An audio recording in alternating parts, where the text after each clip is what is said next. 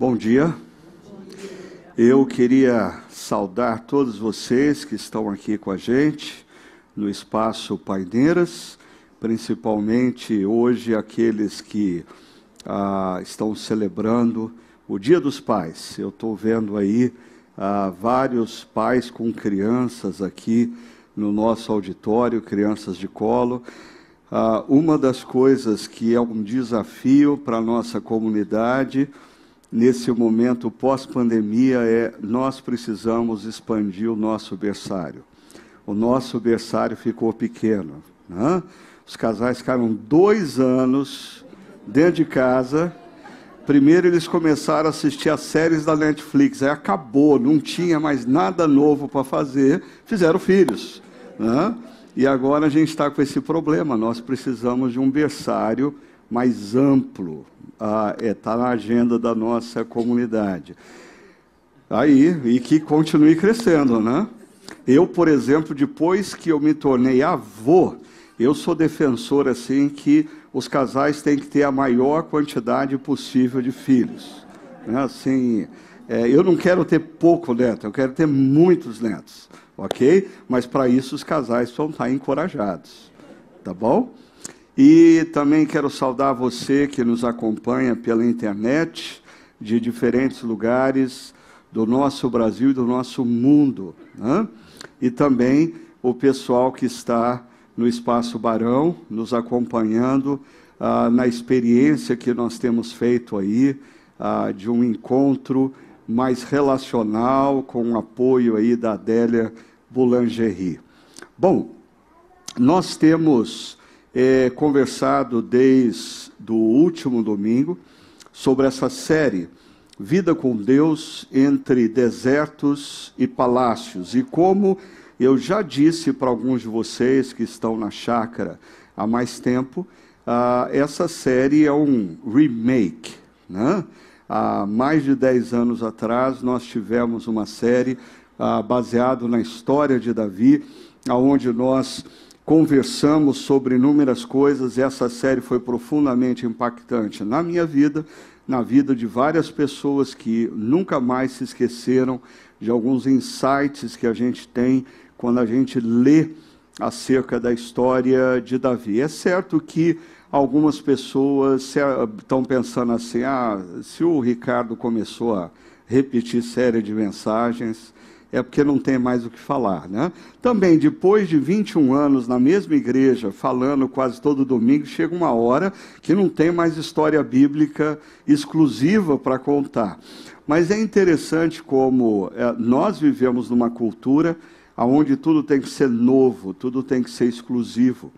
Mas, quando nós olhamos para a cultura do povo de Deus no Antigo Testamento, Deus instruía o povo para, durante períodos do ano, sempre lerem os mesmos textos e contarem as mesmas histórias. Ou seja, existe a necessidade da gente relembrar algumas coisas, porque nós, seres humanos, nós nos esquecemos facilmente do que Deus fez no passado, do que Deus fez nas nossas vidas e do que Deus falou um dia ao nosso coração. Então, a gente precisa estar sempre relembrando, e essa série, ela se baseia na história de Davi. Mas tenha cuidado com uma coisa, quando nós falamos da história de Davi, não se trata de como um homem pode se tornar grande e admirável, mas como Deus é presente e gracioso. Quando você lê e reflete sobre a história de Davi, você não vai encontrar os 5 passos para o sucesso profissional, os 10 passos para ser um pai sensacional, os 7 passos para salvar o seu casamento. Davi não tem nada disso para ensinar para a gente. Mas quando você lê e reflete sobre a vida de Davi, uma coisa salta aos nossos olhos: a presença de Deus e a graça de Deus na vida de Davi. E hoje eu quero conversar com vocês sobre esse tema, integrando amigos, lidando com inimigos. É claro, se você não tem inimigos, você só vai usar metade dessa reflexão hoje, tá? Mas você pode tomar conhecimento de cada detalhe das histórias que eu vou contar, pegando ao longo dos próximos dias e lendo 1 Samuel capítulo 18 até o capítulo 20. Há vários trechos que eu vou fazer menção, há várias situações que eu vou trazer para vocês, elas estão baseadas nesses três capítulos das Escrituras. Agora, é importante a gente perceber que quando nós falamos da história de Davi, nós falamos de uma história marcada principalmente no final da adolescência, juventude e primeira fase da vida adulta de Davi, pelas características do mundo de Saul. Boa parte dos salmos que nós lemos na Bíblia, atribuídos a Davi, eles foram escritos no mundo de Saul. É importante isso porque às vezes a gente acha que para a gente ter uma vida com Deus, tranquila, pacífica, nós precisamos viver num mundo sem adversidades. E quando você lê os Salmos de Davi, alguns deles você é levado a achar que ele está num monastério, tudo ao redor da vida dele está tranquilo. Isso não é verdade. O mundo de Saul, ele é caracterizado, primeiro, por uma religiosidade sem obediência. Saul, o rei, ele é um cara religioso. Ele participa dos sacrifícios que precisavam ser oferecidos a Deus. Ele vive fazendo momentos de culto a Deus, mas ele tem uma religiosidade sem obediência. Ele participa dos ritos, mas ele não vive os princípios. Ele participa dos cultos, mas ele não tem, de fato, coração rendido a Deus e aos valores e princípios de Deus. Ainda, é um mundo de confronto e de simulação. Quando o profeta Samuel confronta Saul, Saul é dissimulado.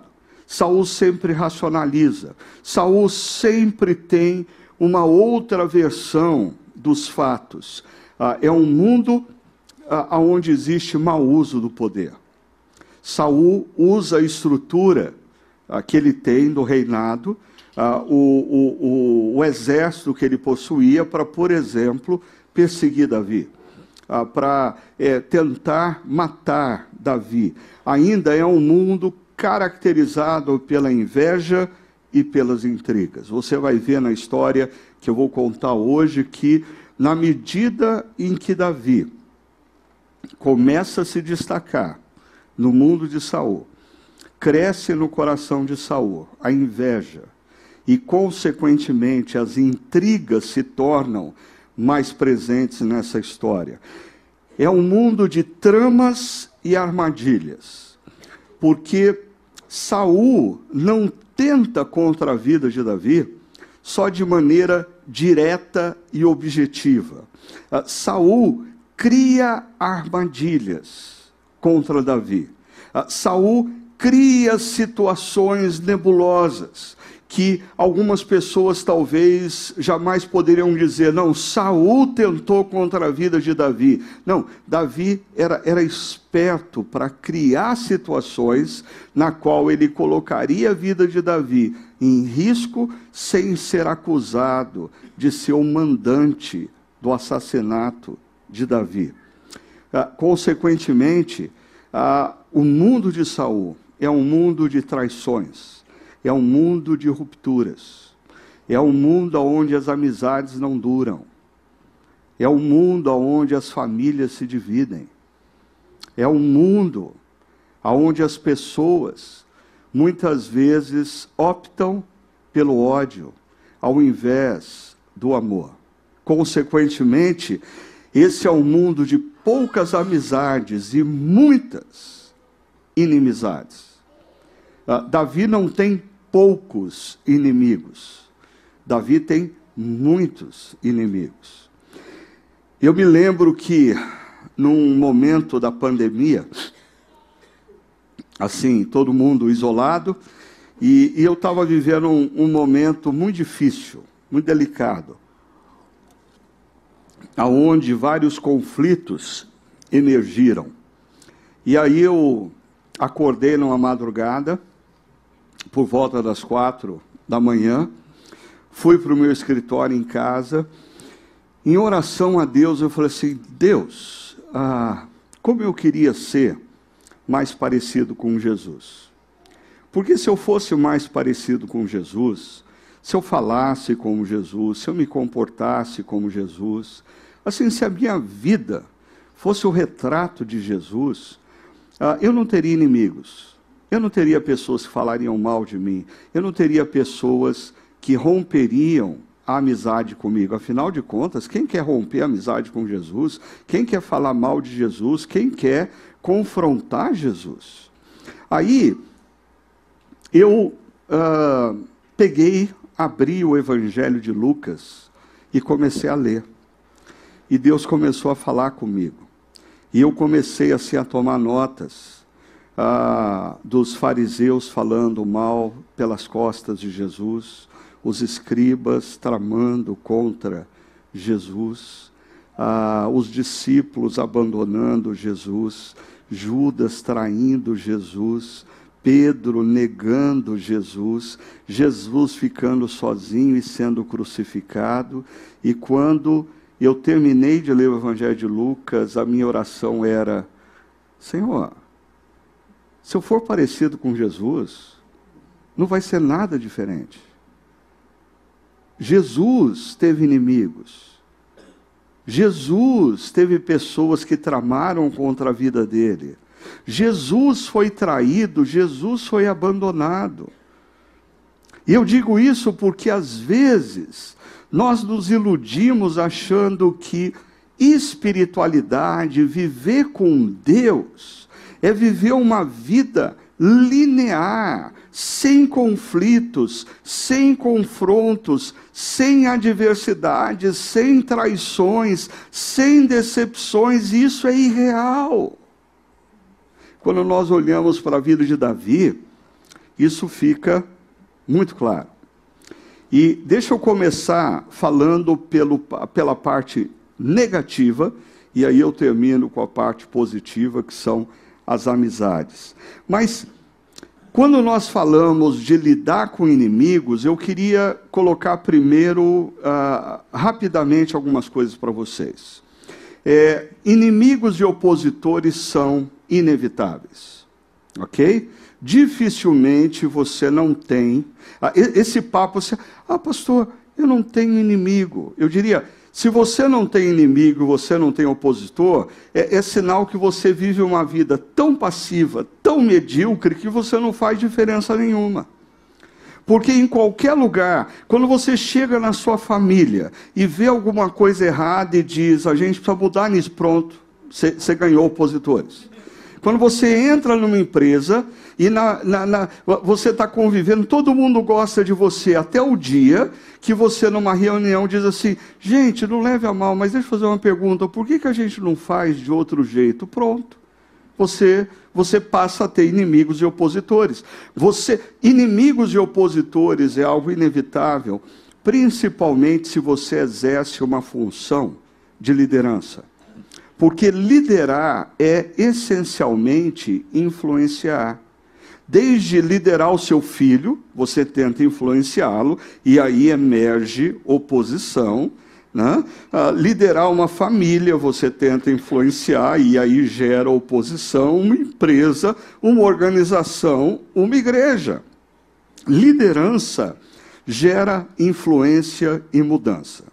E quando você chega num ambiente e você influencia mudanças, você mexe nos feudos. Tem um livro antigo, clássico, Quem Mexeu no Meu Queijo, mostrando as dificuldades de você fazer mudanças em organizações, porque as organizações, elas começam a enrijecer as estruturas e a criar feudos, e as pessoas passam a defender os seus feudos. E aí, se você exerce a liderança, você influencia, e se você influencia, você vai ter resistência. Eu coloquei aqui Daniel, Neemias, Jesus, Paulo, etc. Só para lembrar vocês, Daniel na Babilônia, ele exerce influência e ele tem oposição.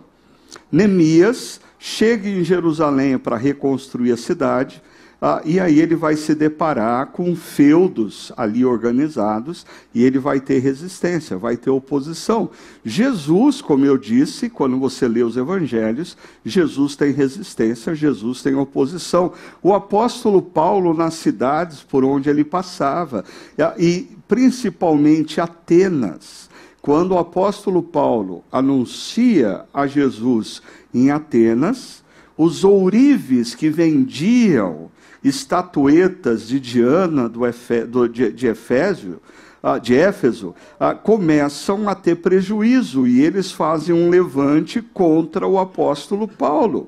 Assim, a gente sempre tem que ter uma preocupação quando a gente fala de oposição e, consequentemente, de resistência. Eu estou sofrendo oposição, eu estou sofrendo resistência por uma causa justa ou injusta. Isso é sério. Porque muita gente, talvez, no início dessa reflexão, esteja pensando assim: ah, é verdade, pastor, como eu sofro nessa vida, ninguém me entende, ninguém me quer, olha, lá na empresa eu estou sendo perseguido, injustiçado. Será? Será que a resistência que você está sofrendo é fruto, de fato, de injustiça? Ou talvez as pessoas estejam resistindo a você por uma questão justa. Suas ideias estão erradas. Você é um teimoso. Você não sabe lidar com a organização. E aí a gente precisa ter a humildade de fazer uma avaliação e repensar. Então, porque sempre quando a gente escuta histórias de mocinhos e bandidos, de pessoas que lutam por causas e pessoas que resistem às causas, a gente tem sempre a tendência muito grande de associar a nossa imagem ao mocinho. Quando, na verdade, em algumas ocasiões, a gente tem que perceber que nós somos o bandido.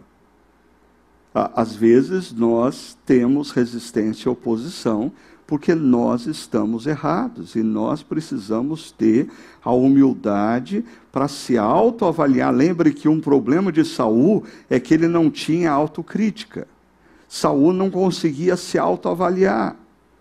E Davi, como eu vou mostrar para vocês no final dessa reflexão, um dos salmos de Davi, ele diz: Senhor, sonda-me, veja se há em mim algum caminho mau, se existe alguma motivação errada, se existe alguma causa errada, se existe alguma forma errada que eu estou lidando, e transforma a minha vida. Então, essa pergunta é muito importante.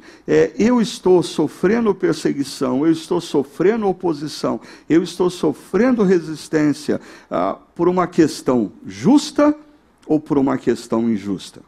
Uma segunda coisa é que inimigos e opositores crescem proporcionalmente à sua influência. Quanto maior a sua influência, mais inimigos você vai ter. Quanto maior a sua influência, mais opositores você vai ter. Então, larga a mão desse ideal, não, porque eu quero ser uma pessoa bem-sucedida profissionalmente, porque daí eu vou ter muitos amigos.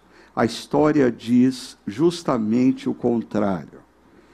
Na medida em que você ascende, na medida em que você se torna uma pessoa mais bem-sucedida, na medida que você ganha visibilidade, o número de amigos cai drasticamente. Porque é interessante, o maior teste da amizade não ocorre nos períodos de adversidade. Assim, ter compaixão e piedade de alguém que está sofrendo, todo mundo tem. Então, assim, quando você fica sabendo que aquele cara que você não gosta foi diagnosticado de câncer, você liga para ele. Porque, assim, a piedade, a compaixão é um movimento quase que natural, sem problemas. Agora, o grande desafio da amizade não é o tempo de adversidade, mas é o tempo de sucesso e visibilidade. Os verdadeiros amigos não são aqueles que choram com você no tempo da adversidade. Os verdadeiros amigos são aqueles que se alegram com você no seu tempo de sucesso. Que são capazes de festejar as suas vitórias. Faz sentido isso? Porque às vezes a gente tem amigos que estão com a gente no tempo da dificuldade. Mas você já percebeu que no tempo do sucesso, eles começam a torcer o nariz, eles começam a se afastar, eles começam a cochichar nos cantos. Ah, você viu agora o Juliano? Ah, só porque está trabalhando naquele lugar? Ah, você viu agora o Paulo? Ah, só porque fez um bom negócio essa semana. E começa a sabotar. Gente que era amiga antes, na medida em que você ascende, tem uma grande propensão de passar para o grupo inimigo, opositor. Terceira coisa, diante de inimigos e opositores, é importante a gente perceber que a Bíblia, ela sempre nos recomenda a optarmos por pontes ao invés de muros. Assim, oposição, inimizade, resistência, é como você vê um tijolo vindo na sua direção, um tijolo que foi atirado por alguém. Você tem duas opções. Você pode pegar aquele tijolo e começar a construir um muro entre você e a pessoa, ou você pode usar aquele tijolo para construir uma ponte entre você e a pessoa. E as Escrituras, de maneira geral, nos aponta para um princípio de sabedoria que é não crie muros, procure, opte por criar pontes. Ainda, confie com os olhos abertos. Jesus diz que a gente deve ser simples como as pombas, mas astutos como a serpente. Se você percebe que você vive num mundo de Saul, num mundo de intrigas, num mundo de traições, num mundo em que as pessoas elas não mantêm um relacionamento linear, você não pode ser ingênuo. Jesus não era ingênuo. Jesus, quando você lê os evangelhos, em alguns momentos você percebe a seguinte fala nos evangelhos. Jesus, sabendo que eles estavam procurando para matá-lo, deixou a cidade. E aí a gente vem para o quinto princípio. No limite, em algumas situações que você chega no limite de uma relação com uma pessoa que se opõe a você, que faz mal a você, que busca o seu mal, a sabedoria diz que nós devemos sair do raio de ação ou evitar o raio de ação da pessoa. Tem gente que interpreta muito equivocadamente aquela fala de Jesus, que se o inimigo bater na sua face, você tem que dar outra. O texto não está dizendo para você se manter no raio de ação do tapa. Né? O texto talvez pressupõe que alguém acertou um tapa em você. Assim, não revide. Esse é o princípio do texto. Não revide. Agora, o texto não está dizendo, se você sabe que uma pessoa não gosta de você e quer fazer mal para você, dê a cara para ela. Não, não é isso que o texto está dizendo. Mas deixa eu mostrar para vocês isso tudo na história de Davi. Primeiro, inimigos e opositores são inevitáveis. Depois daquele confronto entre Davi e o filisteu Golias, diz assim um texto no capítulo 18. Tudo que Saul lhe ordenava fazer, Davi fazia com tanta habilidade. Essa é uma característica. que Saul lhe deu um posto elevado no exército. Habilidade, excelência no fazer, Saul coloca numa posição de visibilidade, de estratégia. E o texto continua dizendo, isso agradou a todo o povo, bem como os conselheiros de Saul. Ou seja, Davi tem habilidade, o que ele faz com excelência. Davi tem visibilidade, Saul colocou numa posição estratégica, e Davi tem o apoio da opinião pública. A posição de Davi agradava todo o povo de Israel, bem como os conselheiros de Saul. Os caras que sentavam à mesa de Saul diziam para Saul, olha, a gente tem que ficar de olho nesse rapaz. Esse rapaz tem futuro. Bom rapaz esse Davi. Ó, ele está sendo bem sucedido. A gente precisa colocá-lo cada vez mais em posições estratégicas. Agora, aonde o leite entorna? Diz o texto, no verso 6... Quando os soldados voltaram para casa, depois que Davi matou o filisteu, e eu confesso que eu nunca havia observado que esse texto não se refere a um momento que Davi estava saindo para inúmeras batalhas e vencendo inúmeras batalhas. Esse texto ainda é, tem um link com aquela batalha contra um filisteu. Porque, veja, no singular, matou o filisteu. O que acontece? As mulheres saíram de todas as cidades de Israel ao encontro do rei Saul com cânticos e danças. E aqui vem muitas vezes a insanidade do povo. Como pessoas fazem besteira.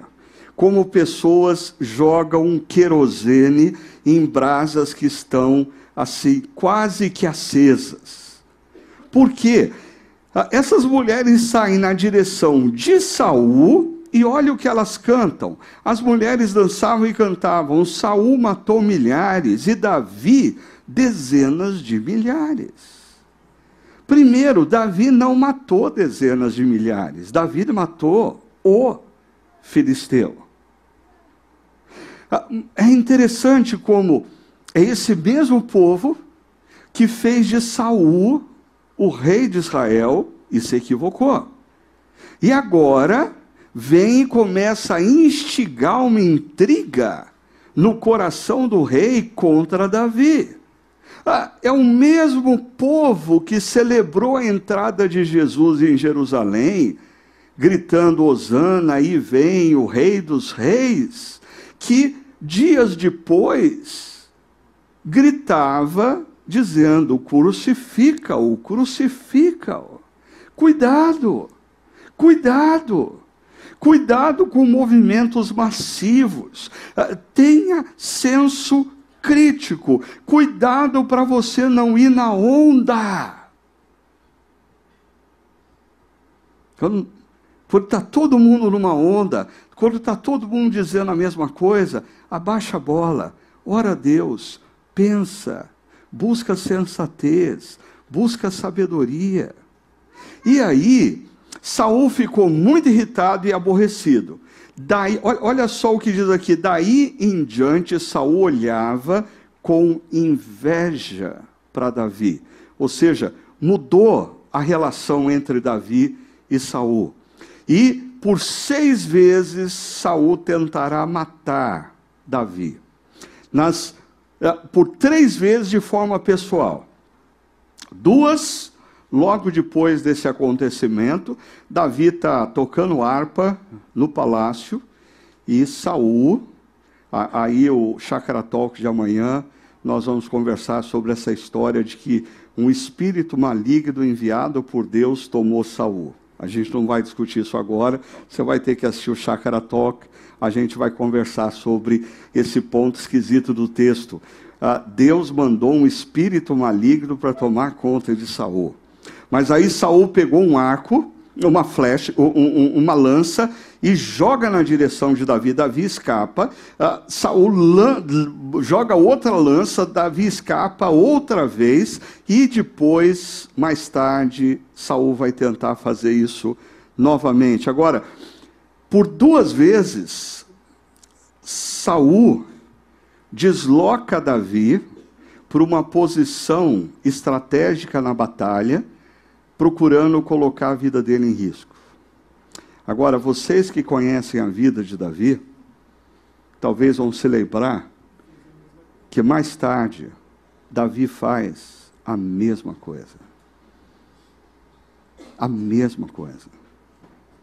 O perigo, o fato de nós estarmos andando hoje com sinceridade diante de Deus, não significa que daqui 20 anos a gente vai estar na mesma sinceridade. Por isso, precisamos cuidar do nosso coração. Pessoas que no passado são bênçãos nas nossas vidas, mais tarde podem se perder e serem pedra de tropeço na nossa vida. A vida não é linear. Uma vez íntimo de Deus, não significa sempre íntimo de Deus. Nesse momento, Davi é a vítima de uma trama. 20 anos depois, Davi é o agente da trama. E aí, antes de Davi se refugiar no deserto, Saul vai enviar os seus guardas pessoais para pegar Davi e matá-lo. Aí a gente vai ver, a esposa de Davi fica sabendo disso e arruma uma forma de Davi fugir para o deserto. E aí Davi vai viver 8 anos no deserto, fugindo de Saul. Ele vai para um lugar, Saul fica sabendo, desloca suas tropas, Davi foge para outro lugar, Saul fica sabendo onde ele está, se desloca, e assim Davi vai viver por 8 anos. Agora, eu disse que, em segundo lugar, opositores e inimigos crescem proporcionalmente à sua influência. E olha o que acontece com Davi. Ele tinha êxito em tudo o que fazia. Sabe aquela coisa de Deus abençoou Davi? O texto é claro, pois o Senhor estava com ele. É a mesma frase que a gente encontra, por exemplo, José no Egito. O Senhor estava com ele. E quando Deus abençoa uma pessoa, o que ele faz é bem-sucedido. Vendo isso, Saul teve muito medo dele. E aqui, todo Israel e todo Judá, porém, gostavam de Davi. Mais uma vez, excelência no que ele fazia, com opinião pública a favor, o que gera, olha o centro do texto, Saul teve muito medo dele. Então, cresce a influência de Davi, cresce o ódio de Saul, cresce a popularidade de Davi, cresce o rancor de Saul, cresce o sucesso de Davi, cresce a obsessão de Saul de dar um fim em Davi. E aí, no verso 28 e 29, diz: quando Saul viu claramente, e aqui a frase se repete, que o Senhor estava com Davi. Deus não estava com ele, Saul. Deus estava com Davi. Um dia, Deus esteve com Saul. Mas Saul, vocês se lembram? Saul foi arrogante. Saul foi soberbo. Saul optou pela... Então, cuidado, o fato de você ter sido chamado por Deus numa obra e Deus estar te abençoando, não significa que Deus vai continuar abençoando o seu caminho se você não tomar cuidado com a soberba, com a arrogância, com a autossuficiência e com a ausência de autocrítica, arrependimento. A palavra de Deus diz que Deus resiste ao soberbo. E Deus resistiu a Saul. Por quê? Porque Saul era soberbo. E agora Deus está com Davi. Quando Saul percebe isso, e aqui tem uma frase, e que sua filha Mical o amava. Assim, eu acho que não tem coisa pior do que um sujeito perceber que os seus filhos gostam do seu inimigo. E Saul tinha Jonatas, que gostava de Davi, E uma das filhas que o rei ofereceu para Davi, nessa espécie de armadilha, trama, aí eu vou dar minha filha se você fizer isso e isso no campo de batalha. E Deus poupou a vida de Davi, e Mical casa com Davi, e o rei olha e diz, e Mical amava Davi. Aí diz o texto, temeu ainda mais, e continuou seu inimigo pelo resto da sua vida. Por que que Davi continua como inimigo de Saul para o resto da vida? Porque Saul é soberbo, é arrogante, não tem autocrítica. É isso que acontece no coração de pessoas soberbas e arrogantes. Elas não mudam. Elas não mudam de opinião. Elas não reavaliam a sua postura, elas não têm autocrítica. Então, o que Saul sente por Davi vai se consolidando cada dia de maneira mais intensa. Cuidado, cuidado. Assim, um sentimento de discordância de um parente, um sentimento de discordância de um amigo, um sentimento de discordância de um irmão, de uma irmã de caminhada cristã. Quando isso emerge no coração, na vida de uma pessoa de coração soberbo e arrogante, tende a crescer, crescer, crescer, crescer e se tornar uma inimizade que vai gerar tragédias na família, na relação entre amigos, em igrejas. Terceiro, opte por pontes ao invés de muros. Deixa eu introduzir aqui Jônatas, o filho mais velho de Saul, herdeiro direto do trono de Saul, que se torna amigo pessoal de Davi. Num determinado momento que Jônatas sabe que o pai está tramando contra a vida de Davi, diz o texto, Jônatas, porém, gostava muito de Davi e o alertou. Meu pai está procurando uma oportunidade para matá-lo, tenha cuidado amanhã cedo. E perceba, assim, o trono que estava em risco não era o trono de Saul, era o trono de Jônatas, porque Davi estava ascendendo. Mas esse tal de Jônatas, a amizade vale mais para ele do que o trono. Do que o trono. E ele continua dizendo, vá para um esconderijo e fique lá. Sairei e ficarei com meu pai, falarei a ele sobre você. E aí Jônatas faz exatamente isso, chega para Saul, pai, fala, pai, o que está acontecendo, o que está rolando entre você e Davi? Fiquei sabendo que a coisa não está bem, mas que besteira é essa, pai? Que ideia mais louca é essa de matar Davi? Davi, ele nunca fez mal a você, ele sempre fez bem. Davi é aquele cara que lá, quando a gente estava naquela crise militar, que ninguém intervia, Davi surgiu e resolveu o nosso problema, que negócio é esse? E aí, Saul atendeu a Jônatas e fez esse juramento. Juro pelo nome do Senhor que Davi não será morto. Mas nós estamos no mundo de Saul. E o mundo de Saul é mundo de traições. Continua, então Jônatas chamou Davi e lhe contou a conversa toda. Levou-o até Saul. E aqui me chama a atenção, e Davi... Olha a diferença de coração de Saul, o soberbo, o arrogante, o resistente, para Davi. Davi voltou a servir a Saul como anteriormente. Sabe aquela coisa de, eu vou dar uma nova chance para a pessoa.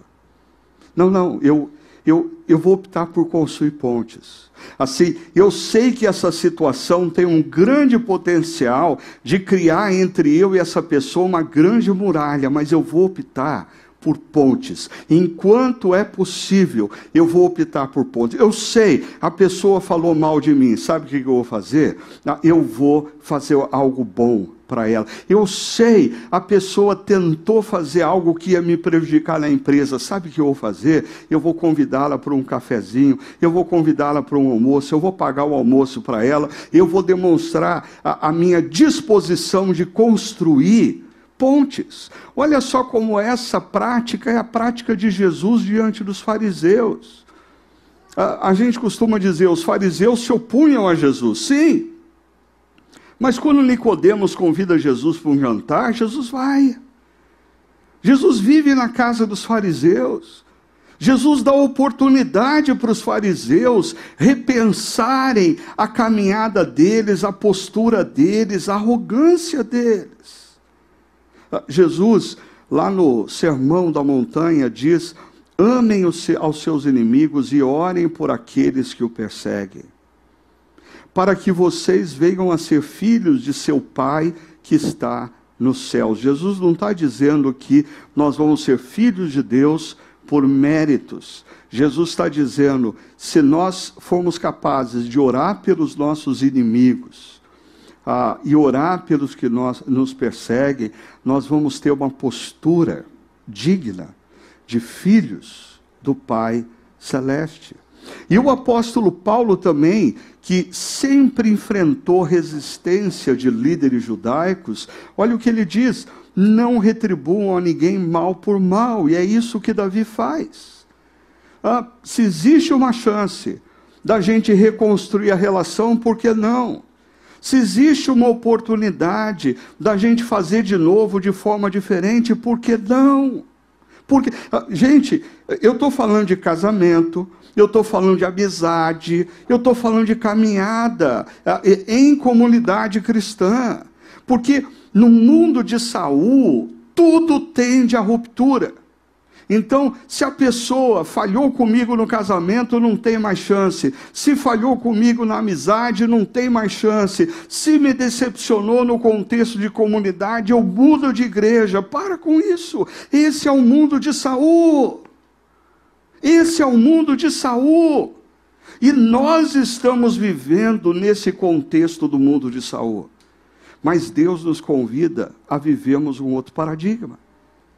E olha só, não retribuam a ninguém mal por mal, procurem fazer o que é correto aos olhos de todos, façam todo o possível para viverem em paz com todos. Todo o possível, todo possível. No que depender de vocês, tenham paz com todos. Essa é a regra. Mas nem sempre isso vai ser possível. Quarto, confie com os olhos abertos. O último episódio, eu só estou pegando o último episódio que Saul joga a lança contra Davi. Enquanto Davi estava tocando harpa, Saul tentou encravá-lo na parede com a sua lança. Mas Davi desviou-se e a lança encravou na parede, e Davi conseguiu escapar. Eu fico imaginando o seguinte: talvez na primeira vez que isso aconteceu, Davi estava distraído. E assim, quando isso aconteceu, eu fico imaginando Davi, porque Davi, ele admirava Saul. Davi amava Saul. Assim, Saul era o herói de Davi enquanto adolescente, ele era o rei. E aí a primeira vez que Saul tenta cravar Davi numa parede, eu fico imaginando a conversa depois, assim, Saul dizendo assim: oh, desculpa aí, eu ia tirar para um lado, tropecei, quase te acertou, que bom que não te acertou, hein, meu filho? E Davi, assim, quando você lê a história, Davi era meio bobinho, era meio ingênuo, ele acreditava. Mas depois que a coisa começou a ficar explícita, Davi ficou esperto. E aí eu fico imaginando que nessa situação, diferentemente da primeira, Davi está tocando a harpa com o olho nas costas, o olho da nuca. Assim, Saul se movimentou, ele está olhando, ele está de olho onde Saul está. Por quê? Porque ficou mais claro que ele não pode confiar em Saul. Então, lembre-se disso, Jesus não diz: se você sabe que alguém tem algo contra você, vá e dê a tapa para ele, dê a cara para ele bater. Jesus não diz isso. O que Jesus está querendo dizer naquele texto é: não retribua o mal. Mas Jesus não está dizendo para você: se exponha ao mal. Veja só, Jesus diz: eu estou enviando como ovelhas entre lobos, portanto, sejam astutos como as serpentes e sem malícia como as pombas. E a maneira como Jesus lida.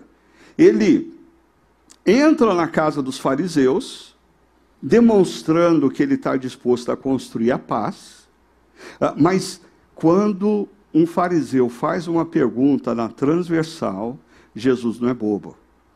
E o texto bíblico diz: Jesus sabia o que eles queriam.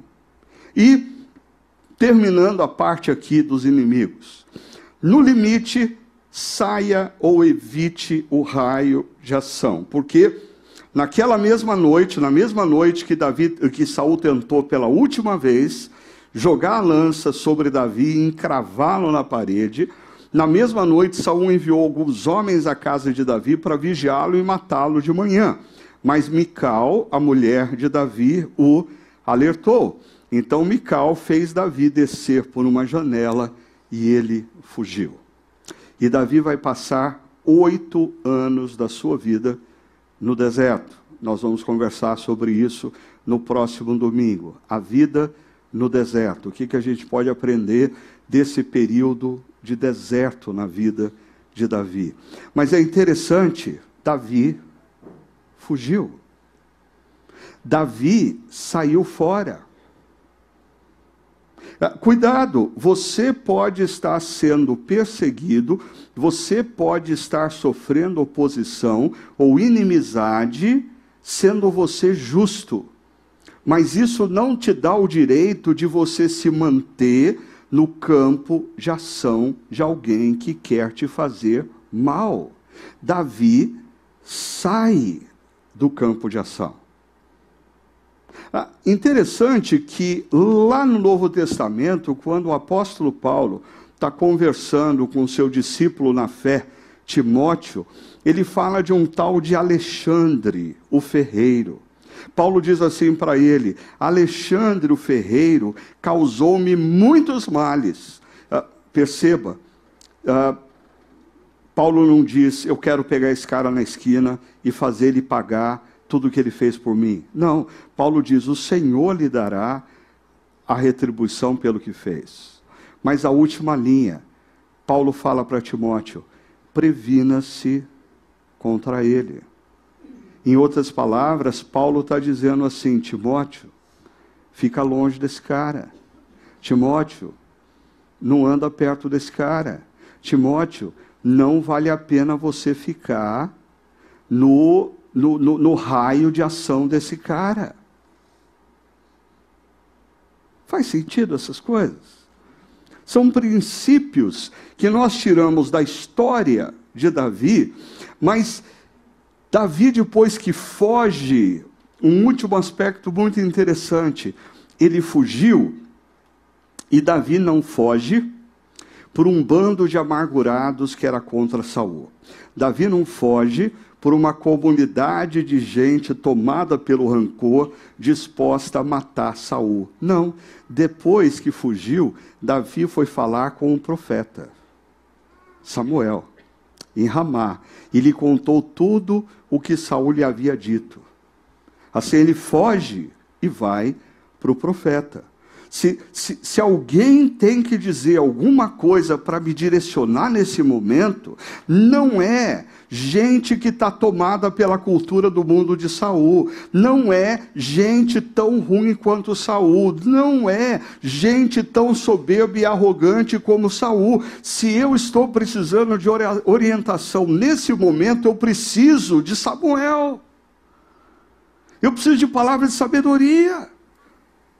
Eu preciso ouvir a voz de Deus, eu não preciso mais ouvir a voz da cultura de Saul, a voz da raiva, do rancor, do ódio, da violência. Eu preciso ouvir a voz de Deus. Por isso Davi se desloca para Samuel. E aqui vem a parte gostosa.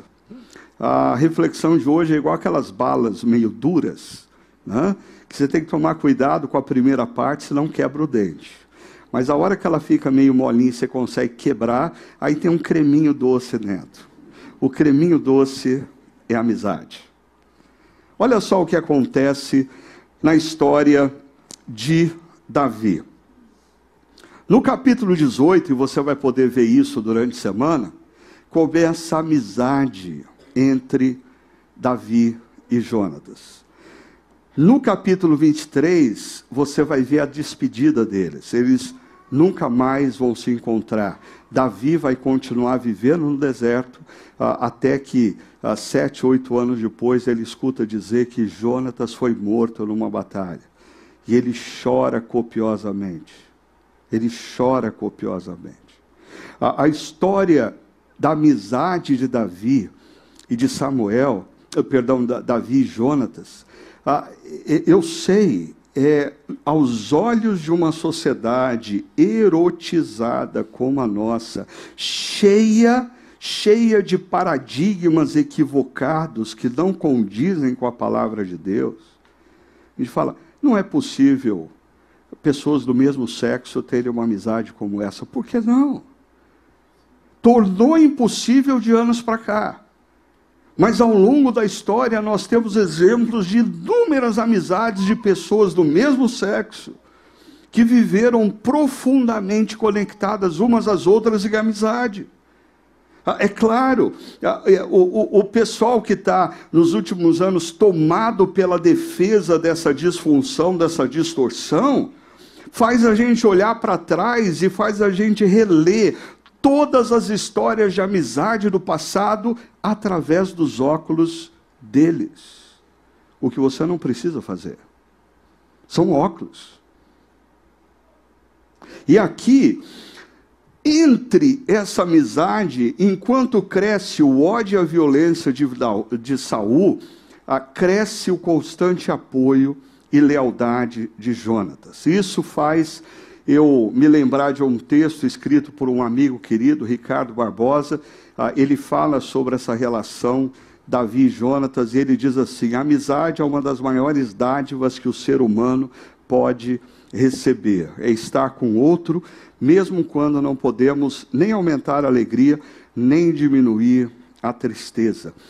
E eu me lembro quando, no meio da pandemia, o Ricardo perdeu um dos filhos dele, que estava lutando contra o câncer. E eu experimentei isso, o que foi ligar para esse amigo. E eu tinha plena consciência de que o meu telefonema não ia poder acrescentar nenhuma alegria a ele, nem nenhuma tristeza.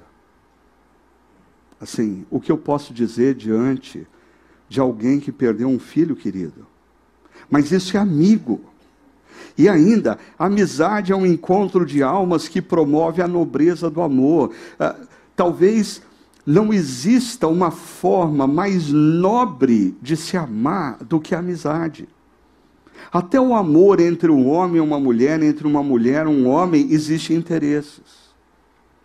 Agora, construir amizade talvez seja o ponto mais nobre do amor. Continua, foi a amizade entre Davi e Jônatas que livrou Davi da loucura, de ser um homem amargo, doente e vingativo.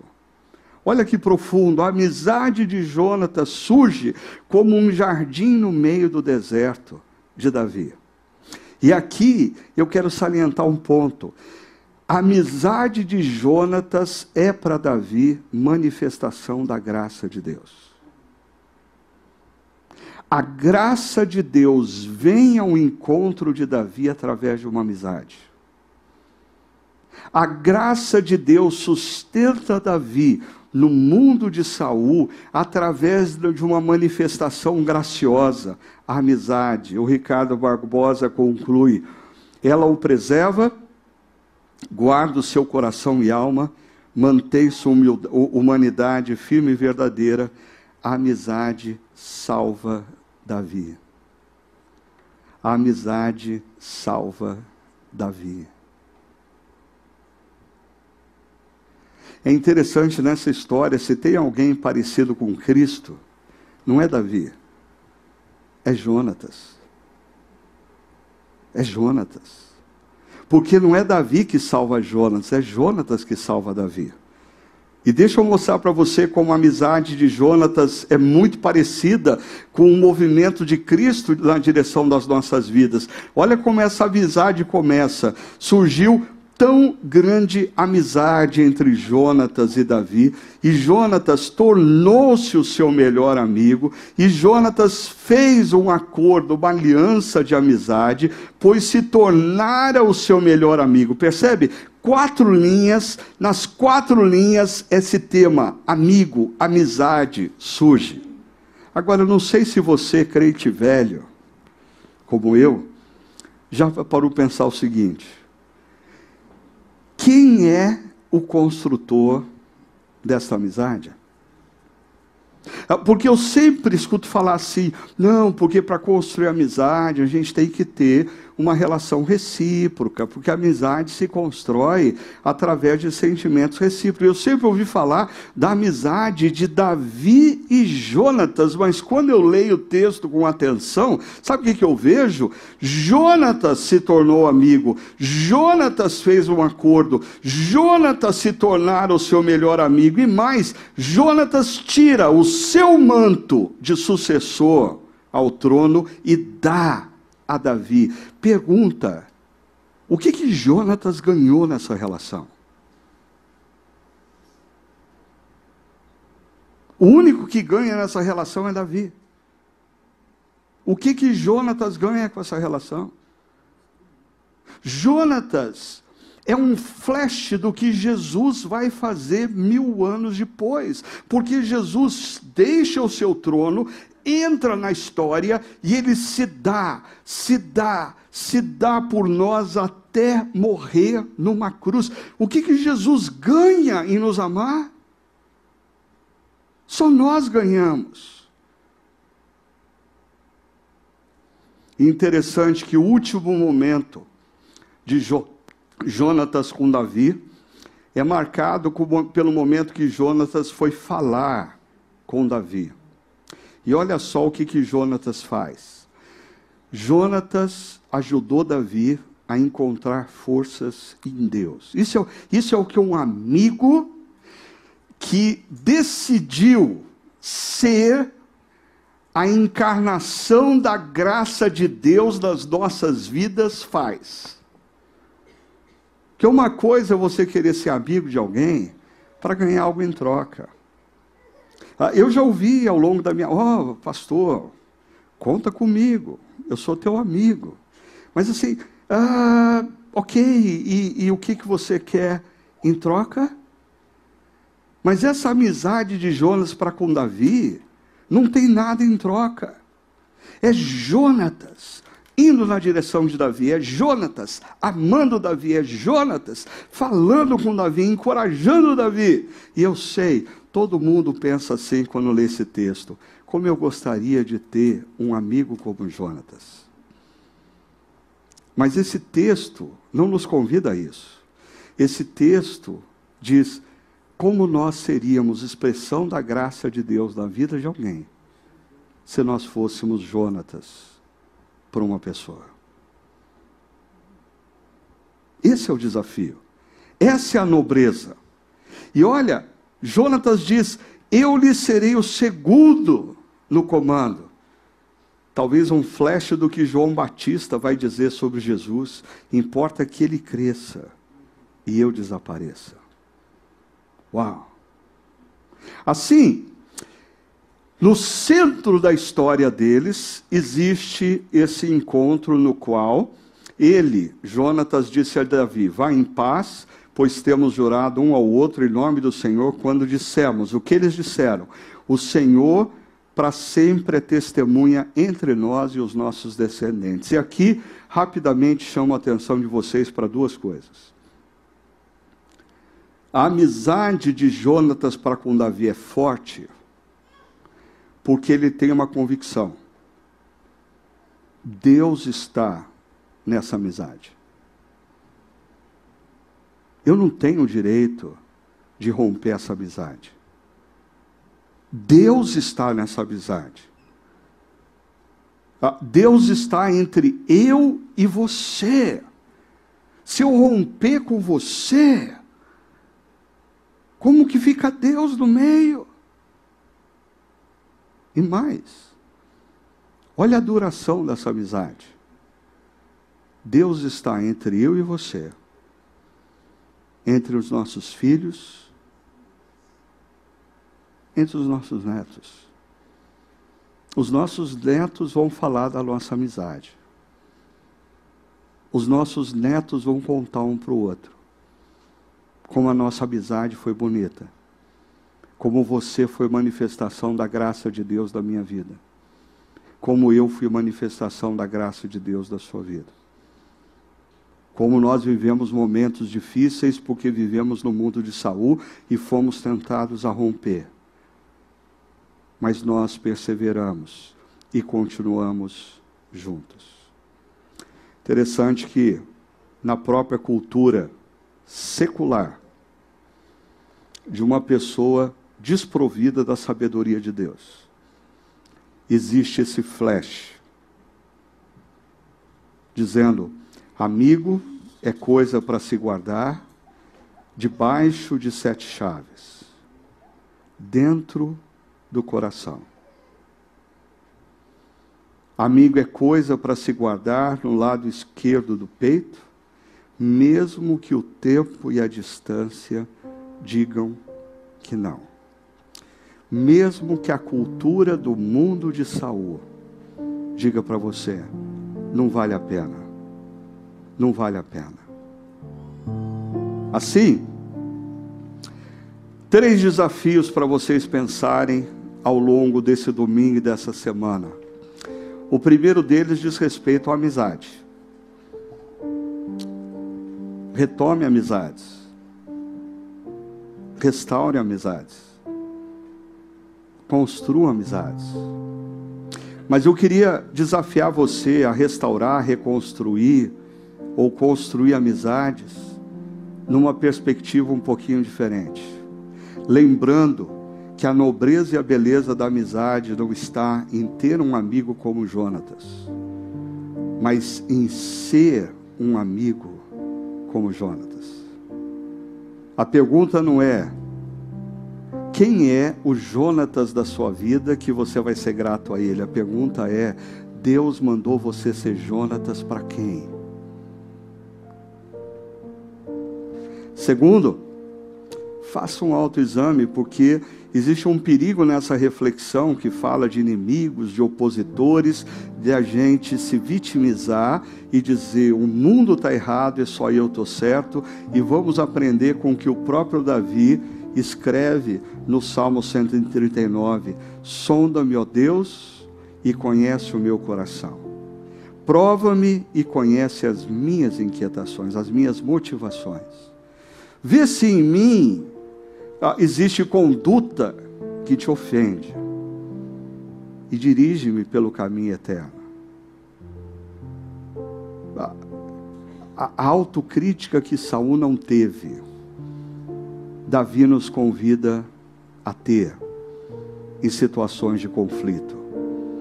E a autocrítica demanda humildade para reconhecer quem te errou, que a gente teimou onde não devia teimar, que a gente falou o que não devia falar, que a gente fez opções que a gente não devia fazer. Mas por fim, talvez você viva um momento de conflito, de lutas, de perseguição, de inimigos. Talvez o seu inimigo sejam pessoas. Talvez o seu inimigo seja uma situação, o seu inimigo seja uma enfermidade. E o que Davi nos ensina quando ele lida com esses inimigos? Salmo 37, versos 5 e 6, Davi diz assim, entregue o seu caminho ao Senhor, confie nele, e ele agirá. Não saia daqui maquinando como que você vai derrotar o seu inimigo. Entregue sua causa a Deus. Entregue a sua causa a Deus. Faça, foi isso que Davi fez, ele entregou a causa a Deus. Confie no Senhor e Ele agirá. E olha só, Ele deixará claro como a alvorada que você é justo. E como o sol do meio-dia, que você é inocente. Mas talvez leve tempo. Tem um outro verso bíblico que diz: humilhai-vos debaixo da poderosa mão do Senhor, para que no tempo oportuno. Aí mora a ansiedade. Deus faz rápido isso, mas o texto diz: no tempo oportuno Ele vai fazer sobressair a justiça, assim como a luz da alvorada. Entrega o teu caminho ao Senhor. Confie nele. E faça dessa última canção o seu momento de oração nessa direção. Deus o abençoe.